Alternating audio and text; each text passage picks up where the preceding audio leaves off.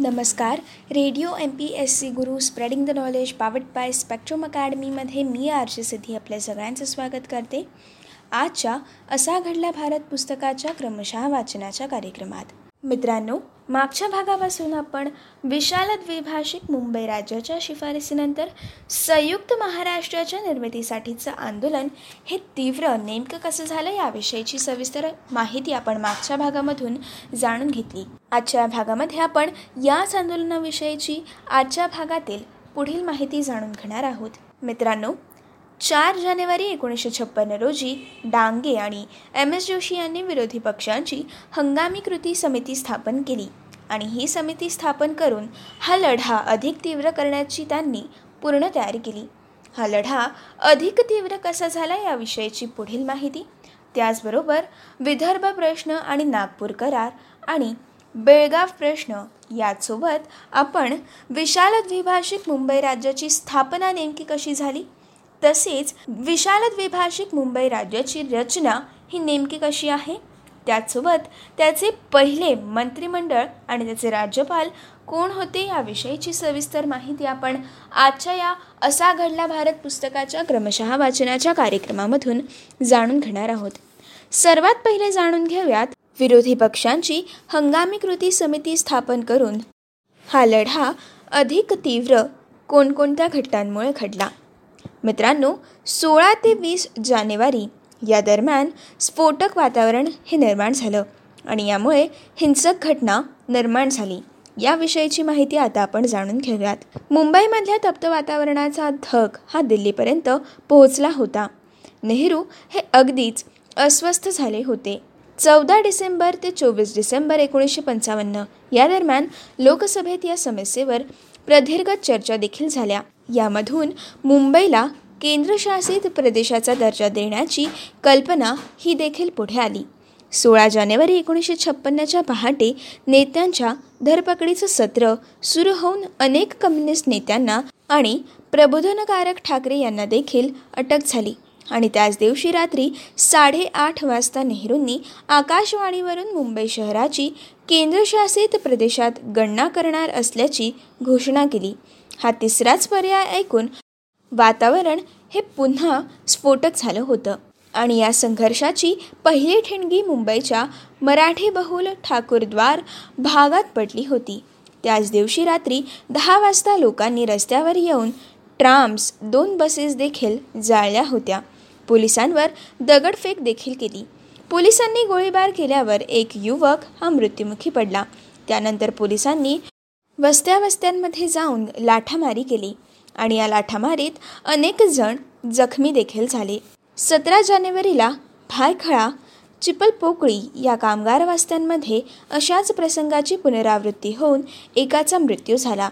याचसोबत बेळगावमध्ये देखील सत्याग्रहींवर गोळीबार होऊन दोन जण थारातीर्थी पडले. ही परिस्थिती हाताबाहेर चालली होती. नेहरू आणि मोरारजी हे संपर्कात होते. आंदोलन कठोरपणे मोडून काढायचं ठरल्यामुळे पाहता क्षणीच गोळ्या घाला असा स्पष्ट आदेश पोलिसांना देण्यात आला होता. वरील घटनांनंतर अठरा ते एकोणीस जानेवारी रोजी मुंबईत सर्वत्र कडकडीत हरताळ पाळला गेला. कारखाने कापड गिरण्या गोदी शाळा महाविद्यालयं सर्वच बंद होतं. सर्वत्र संचारबंदी ही लागू करण्यात आली होती. पण मुंबईतील जनता आदेश जुमाडण्याच्या मनस्थितीमध्ये नव्हती. गिरगाव दादर गिरणगाव आदी ठिकाणी काळे निशाणं ही फडकवली गेली. उपनगरीय रेल्वे मार्गावर ठाण मांडून लोकांनी रेल्वे वाहतूक देखील बंद पाडली. पोलिसांनी जिथे जिथे जमा आवरण्याचा प्रयत्न केला तिथे तिथे लोकांनी प्रतिकार देखील केला. काही ठिकाणी पोलिसांवर ॲसिड बल्ब फेकण्यात आले.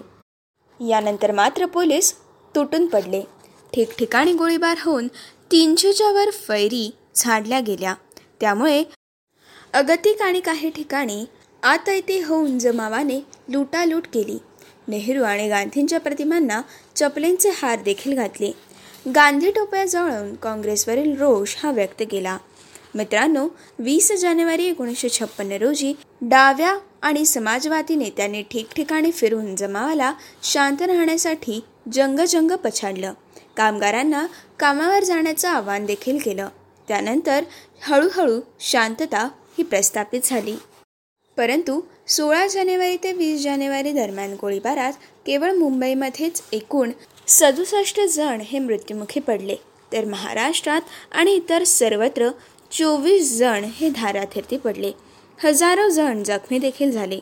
एकवीस नोव्हेंबर एकोणीसशे पंचावन्न रोजी बळी गेलेले पंधरा जण आणि उपरोक्त पाच दिवसात प्राण गमावलेले एक्क्याण्णव जण मिळून एकूण एकशे सहा जणांनी संयुक्त महाराष्ट्रासाठी बलिदान देखील केलं. सरकारी आकड्यानुसार या काळात चारशे सोळा वेळा गोळीबार करण्यात आला. त्यात ऐंशी जण ठार तर तीनशे एक्क्याऐंशी जण हे जखमी झाले. यानंतर या गोळीबाराच्या घटनांच्या चौकशीची वारंवार मागणी होऊन देखील शासनाने ही मागणी कधीच मान्य केली नाही. आणि या प्रश्नासंदर्भातील केंद्र सरकारची भूमिका मान्य न होऊन व्यथित झालेल्या सी डी देशमुख यांनी तेवीस जानेवारी एकोणीसशे छप्पन्न रोजी आपल्या केंद्रीय वित्तमंत्रीपदाचा राजीनामा देखील दिला. शंकरदेव यांनी वीस जानेवारी एकोणीसशे छप्पन्न रोजी संयुक्त महाराष्ट्र परिषद ही संघटनाच विसर्जित केली होती. मित्रांनो आता जाणून घेऊयात विदर्भ प्रश्न आणि नागपूर करार याविषयीची सविस्तर माहिती. मित्रांनो एकोणीसशे छप्पन्न या सालामध्ये विशाल द्विभाषिक मुंबई राज्याची स्थापना होईपर्यंत नागपूर वर्धा चंद्रपूर आणि भंडारा हे चार जिल्हे मध्य प्रांतात समाविष्ट होते. मात्र वराड प्रांतातील अमरावती अकोला बुलढाणा आणि यवतमाळ. या चार जिल्ह्यांचा इतिहास थोडा वेगळा होता. वऱ्हाड प्रांत विसाव्या शतकाच्या सुरुवातीपर्यंत निजामच्या हैदराबाद संस्थानात समाविष्ट होते. एकोणीसशे तीनमध्ये हा प्रांत ब्रिटिशांच्या ताब्यात आल्यावर ब्रिटिशांनी वराडांच्या चार जिल्ह्यांच्या मध्य प्रांतात अर्थात सेंट्रल प्रोव्हिनन्स अर्थात सी डी पी अँड बेरारमध्ये या प्रांतांचा समावेश केला. त्यानंतर एकोणीसशे अठरापासून वराडमधील चार जिल्हे आणि मध्य प्रांतातील नागपूर वर्धा चंद्रपूर आणि भंडारा हे चार जिल्हे एकत्रित करून नागविदर्भ अर्थात महाविदर्भ या वेगळ्या राज्याची स्थापना करावी अशी वैदर्भियांची मागणी होती. पुढे बापूजी आणे आणि ब्रिजलाल बियाणी तसेच जमनलाल बजाज आदी व्यापारी वर्गातील मंडळींनी या मागणीचा पाठपुरवठा करण्यासाठी सुरुवात केली होती. आणि हा पाठपुरवठा करणं त्यांनी सुरू ठेवलं होतं. एकोणीसशे शेहेचाळीसमध्ये संयुक्त महाराष्ट्र परिषदेची स्थापना झाल्यानंतर हे चित्र थोडंसं बदललं होतं.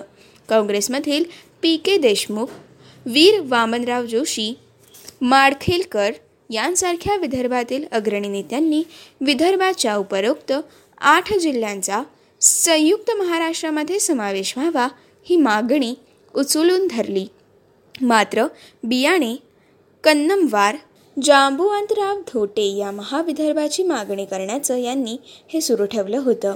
आणि याच पार्श्वभूमीवर दार आयोगाने आणि जे व्ही पी समितीने विदर्भ मैतक्य नसल्याचा निर्वाळा दिला होता. दार आयोगाने हा निर्वाळा एकोणीसशे अठ्ठेचाळीस सालामध्ये तर जी व्ही पी समितीने एकोणीसशे एकोणपन्नास सालामध्ये हा निर्वाळा दिला. आणि विदर्भवासियांना आपला कल नेमका कुठे आहे ते ठरवावं असं त्यांनी मत नोंदवलं. पुढे एकोणीसशे बावन्न सालामध्ये राज्य पुनर्रचना आयोगाची स्थापना होणार असल्याचे संकेत मिळाल्यानंतर यशवंतराव यांच्या सूचनेनुसार काँग्रेसच्या भाऊसाहेब हिरे आणि संयुक्त महाराष्ट्र परिषदेचे शंकरराव देव यांनी विदर्भातील नेत्यांची चाचपणी केली. तेव्हा त्यांना असं आढळलं की विदर्भाचा संयुक्त महाराष्ट्रात समावेश झाल्यास तेव्हा मध्य प्रांताची राजधानी असलेल्या नागपूरला दुय्यम स्थान मिळेल आणि एकंदर आपल्या विकासाची उपेक्षा होईल असे वैदर्भीय नेत्यांना आशंका होती. आणि या पार्श्वभूमीवर सत्तावीस ते अठ्ठावीस सप्टेंबर एकोणीसशे त्रेपन्न या रोजी यशवंतराव चव्हाणांच्या पुढाकाराने वरील नेत्यांची बोलणी झाली. आणि आर के पाटील भाऊसाहेब हिरे नाना कुंटे यांच्या सहभागाने नागपूर कराराचा अंतिम मसुदा हा तयार करण्यात आला. आणि तो स्वीकृत होऊन विदर्भाच्या महाराष्ट्रातील समावेशाबद्दल सर्वसंमती मिळण्यात यश देखील आलं.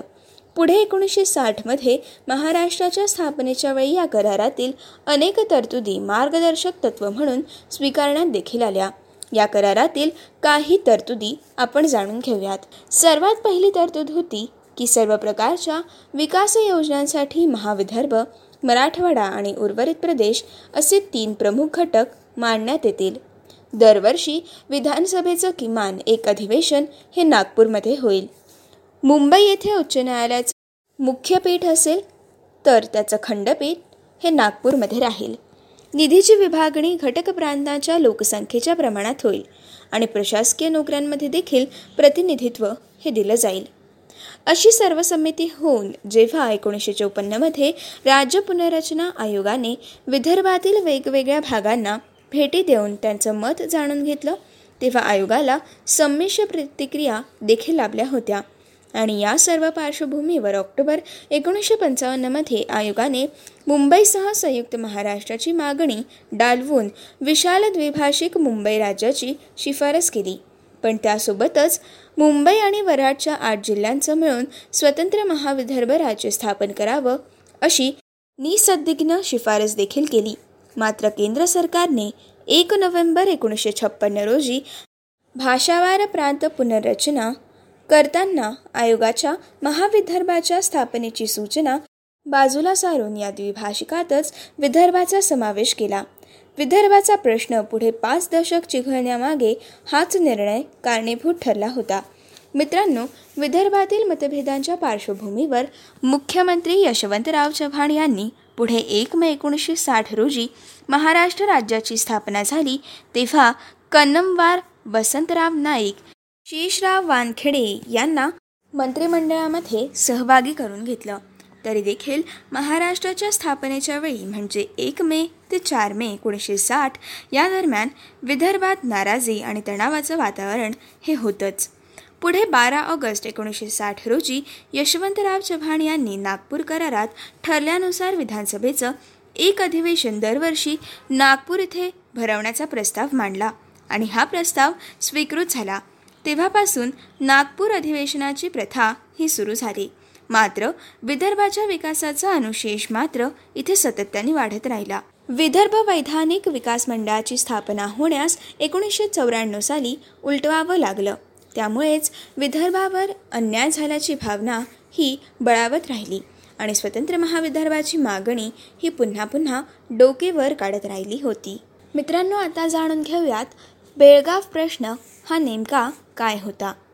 दहा ऑक्टोबर एकोणीसशे पंचावन्न रोजी विशाल द्विभाषिक मुंबई राज्याची शिफारस करताना राज्य पुनर्रचना आयोगाने मैसूर प्रांतातील धारवड विजापूर उत्तर कानरा हे तीन जिल्हे तसेच चंदगड तालुका या मराठी बहुल भागाचा द्विभाषिक मुंबई राज्यात समावेश करावा असा निर्वाळा दिला.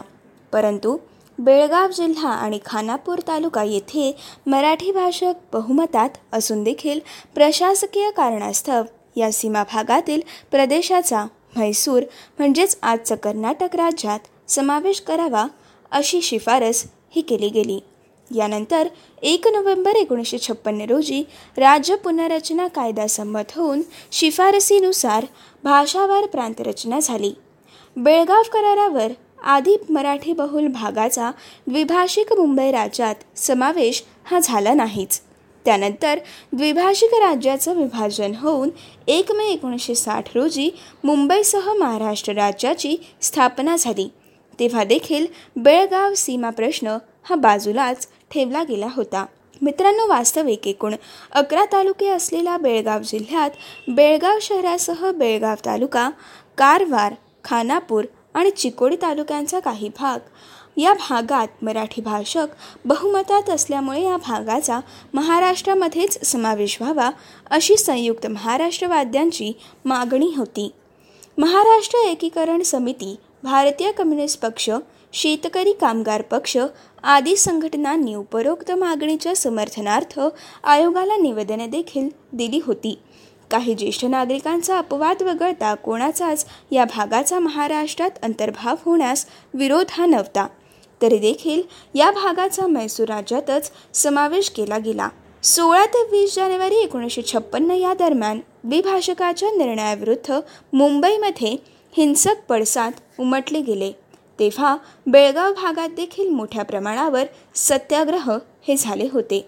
सोळा ते वीस जानेवारी एकोणीसशे छप्पन्न या दरम्यान चार कार्यकर्ते पोलिसांच्या गोळीबारात धारातीर्थी पडले आणि तब्बल चोवीस जण हे जखमी झाले.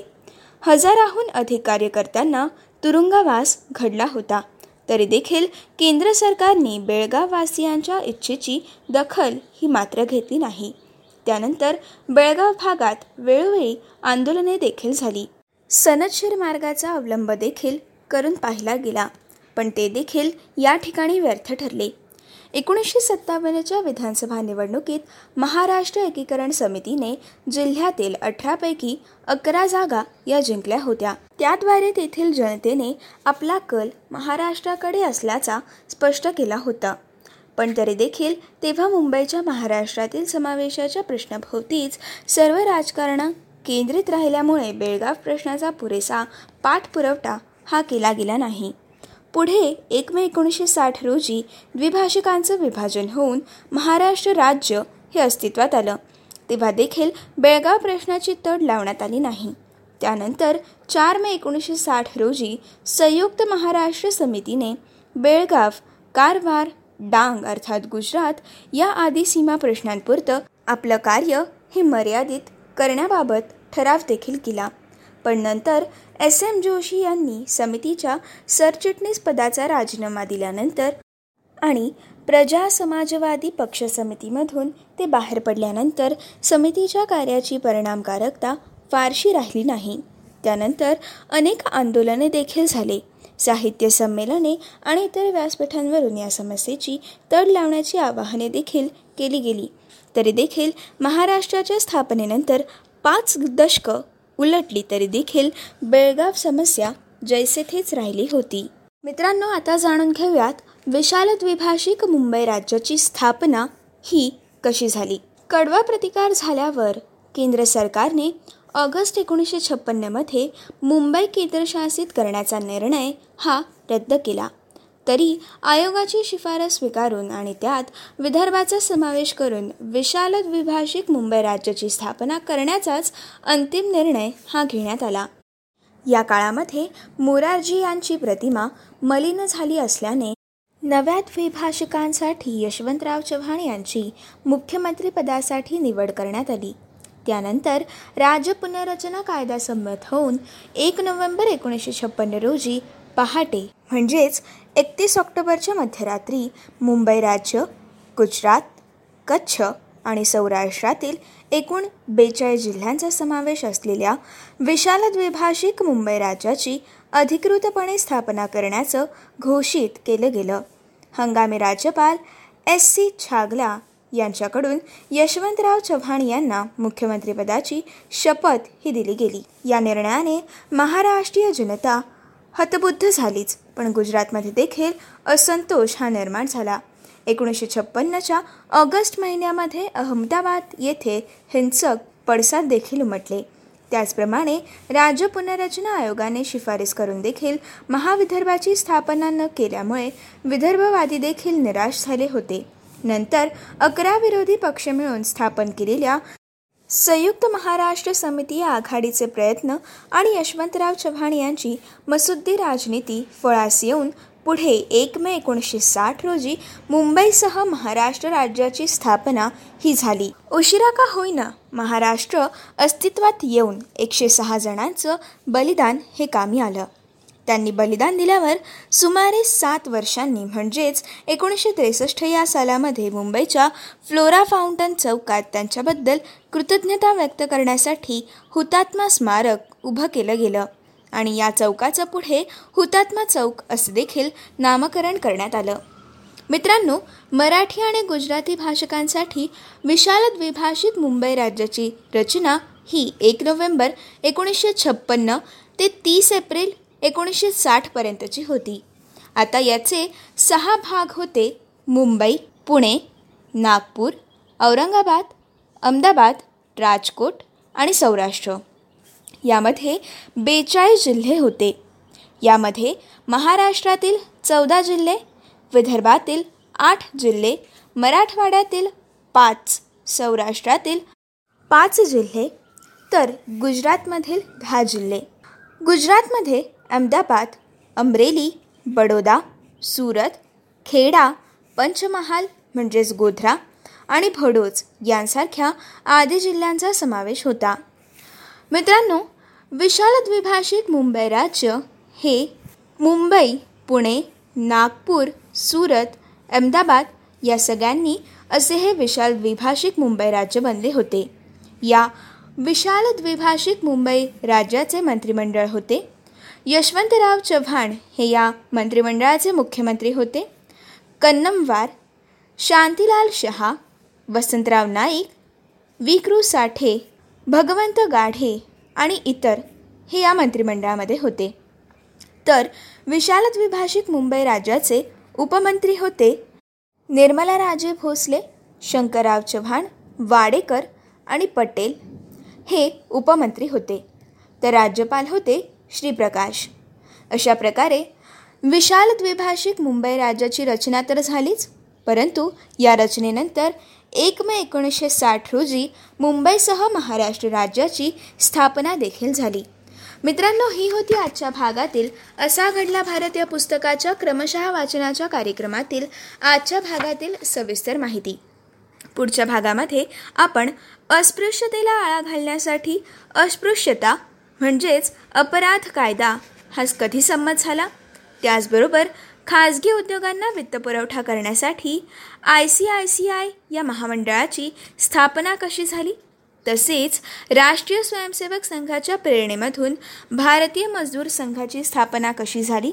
आणि नेपाळनगर येथील पहिला वृत्तपत्रीय कागद कारखाना हा कधी सुरू झाला? याविषयीची सविस्तर माहिती आपण पुढच्या भागामधून जाणून घेणार आहोत.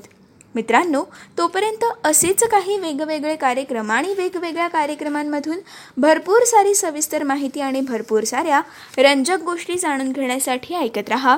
Radio M P S C Guru. Spreading the knowledge powered by Spectrum Academy